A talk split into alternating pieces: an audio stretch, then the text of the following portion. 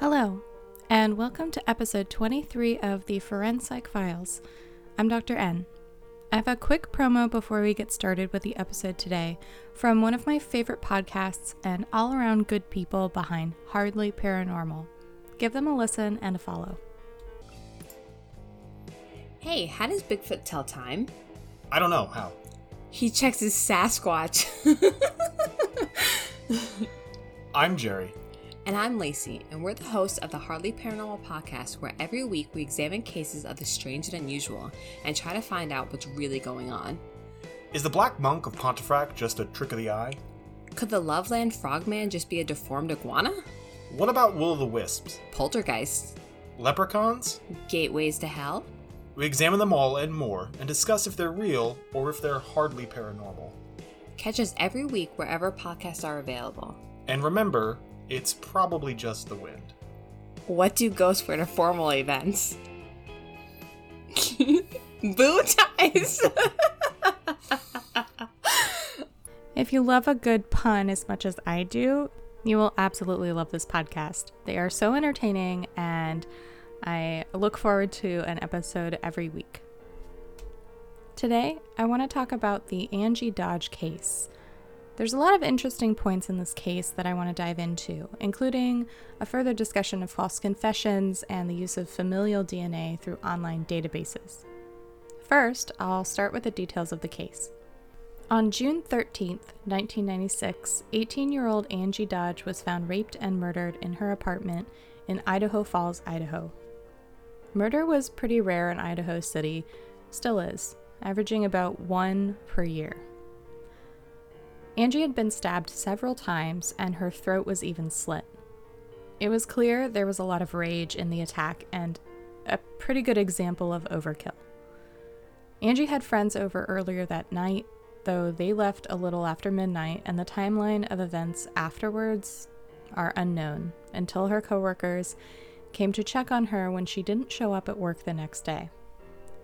Angie had recently moved into her apartment, only about a month prior to her murder. Her mother mentioned in an interview that she spoke with Angie the day prior to her murder, and she made a now chilling comment I've done something really stupid. Her mother, Carol, didn't pry any further, but it seemed to foreshadow what would happen to her daughter. The brutality of this crime, especially in a town with such low crime rates, doesn't necessarily come across as a random act of violence or some sort of robbery or assault gone wrong. The evidence that was collected at the scene included semen and hair belonging to one suspect. Even with this hard evidence, no key suspects were identified for months after the murder. Police, being desperate to find a lead, started investigating any acquaintance of Angie. All of these friends were eager to help and were cooperative with police. They were horrified at what happened to their friend and wanted to know what happened to her. Many residents were on edge because they didn't know if there was a killer still among them, capable of other acts of violence. As they questioned Angie's acquaintances, police kept striking out on matching DNA. They quickly came up with a theory that there were multiple perpetrators involved in the murder.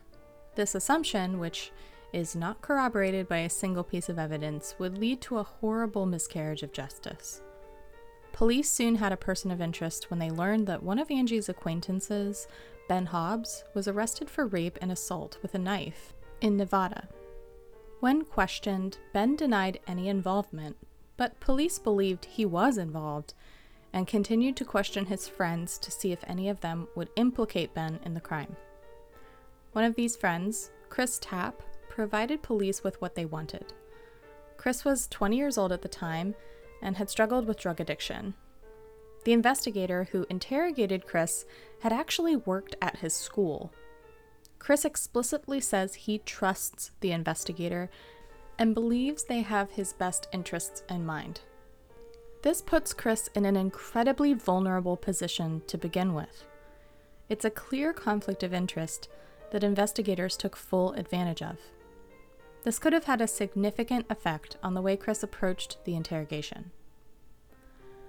Chris was interrogated on nine different days, had six polygraph administrations, and sat through over 40 hours of questioning. A few days after his initial interview, Chris implicated his friend Hobbs in the murder. He claimed Hobbs confessed to him. Investigators were perplexed and frustrated when Hobbs's DNA didn't match the DNA from the crime scene. Both he and Chris were effectively ruled out because there was no DNA match, but investigators didn't see it that way.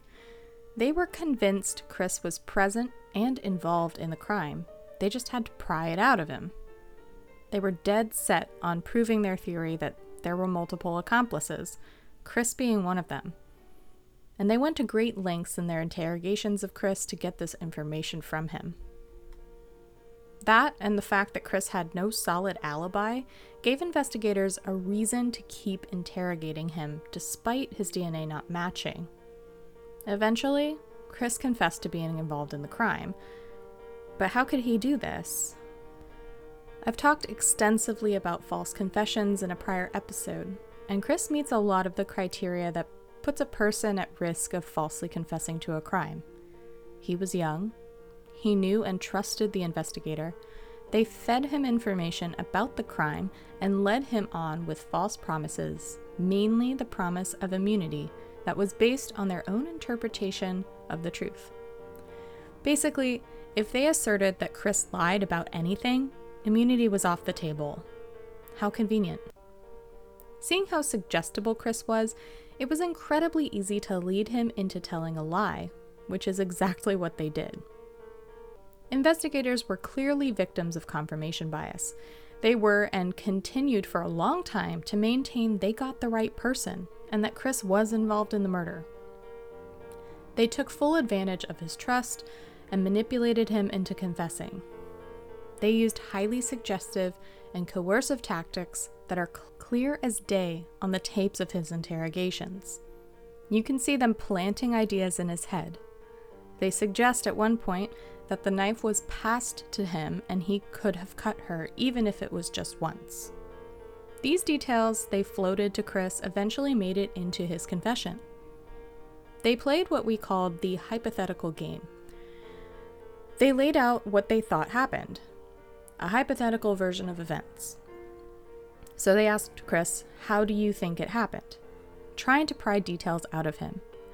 At the beginning, Chris denied any involvement, but over time, they broke him down.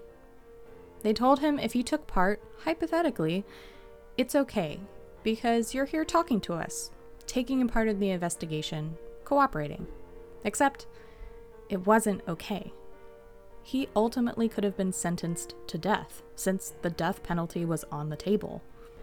Investigators also planted information only the killer would know, so that when he recounted those details later, they could say, look, there's proof that he did it. And only the killer would know that. Chris was also corrected many times over the course of the interrogations regarding simple details like where Angie even lived and the layout of the apartment.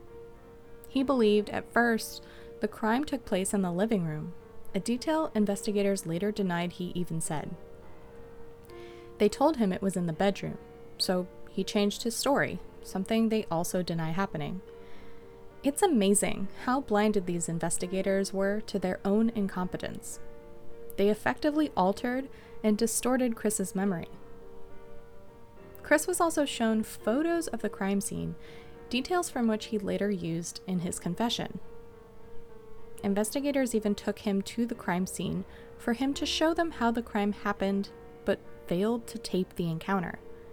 There's no excuse for not taping any part of an interrogation. During the unrecorded crime scene visit, investigators claimed this is when Chris said he had held Angie's arms down. Then they had him confirm the details on tape later. There's so much wrong with this on top of all the other manipulation that Chris endured. At one point, they even tried to convince him that he could have repressed the memory of his involvement in the crime after he continuously denies involvement. Chris claimed he was only trying to give investigators what they wanted, saying what they wanted to hear, trying to, quote, save himself.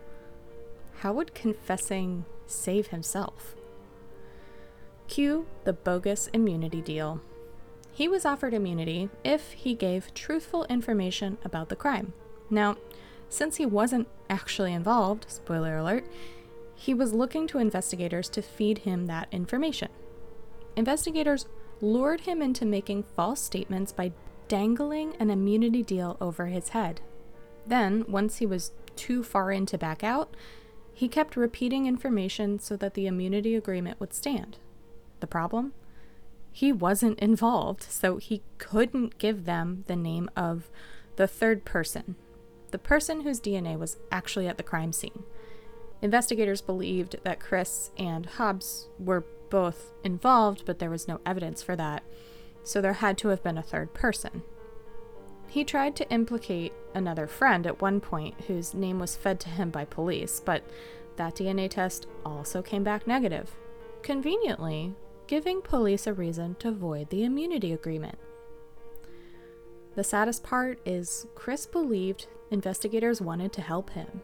He believed them when they said they would get a new deal. In hindsight, it was an obvious manipulation tactic. Interrogators were so delusional and in denial of their own wrongdoing that they pointed to the very tapes that prove their deception as proof that they didn't coerce him. Absolutely baffling. They denied for years things that are proven on camera. This is a textbook case of psychological coercion. The investigators, when asked if they had considered the possibility that Chris falsely confessed to the crime, stated, and I quote, People who confess to crimes they didn't commit don't know the minute details, and Chris knew them. Except, again, they fed him those details. There is literal proof on camera of it. I could go on for hours about my disdain for these investigators and their absolutely obtuse attitude about it all as recently as 2012, but I want to move on to some other troubling parts of this case. Let's talk about the polygraph. It's trash, we all know that, but there's a whole extra layer of bullshit in this example. When Chris was given his first polygraph, the examiner noted Chris wasn't truthful when asked if he was involved or if he was in the apartment.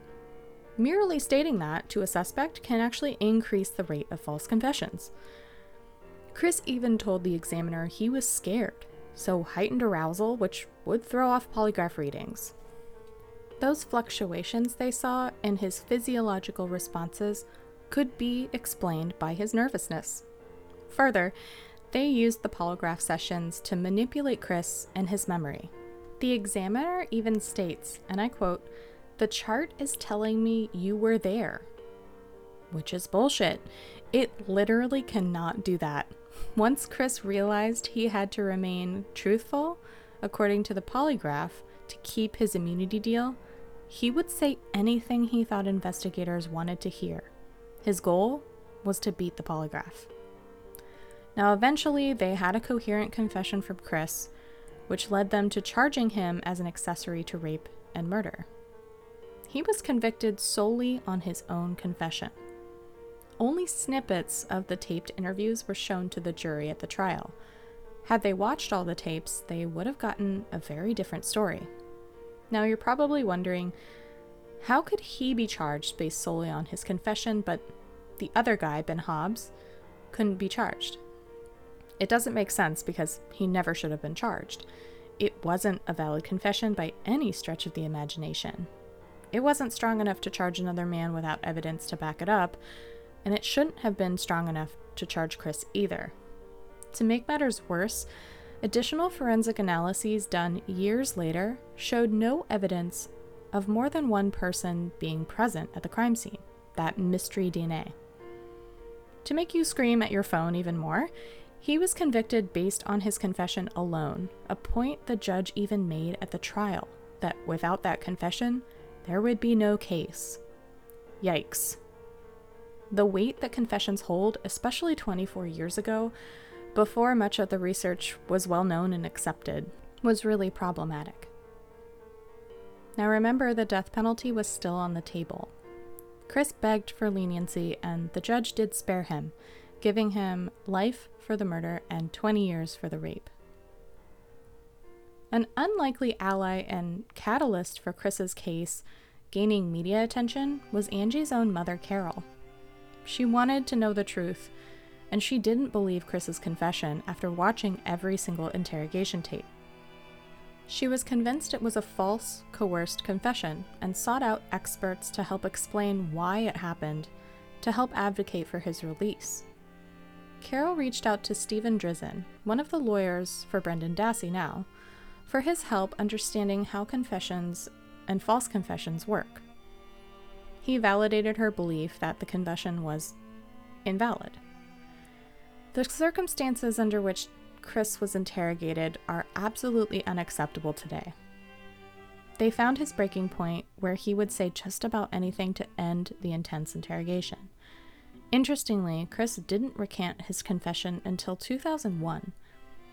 He could have been so affected by the interrogation process itself that it created false memories he actually believed to be true for years. There's even video evidence that corroborates Chris's assertions that his confession was coerced.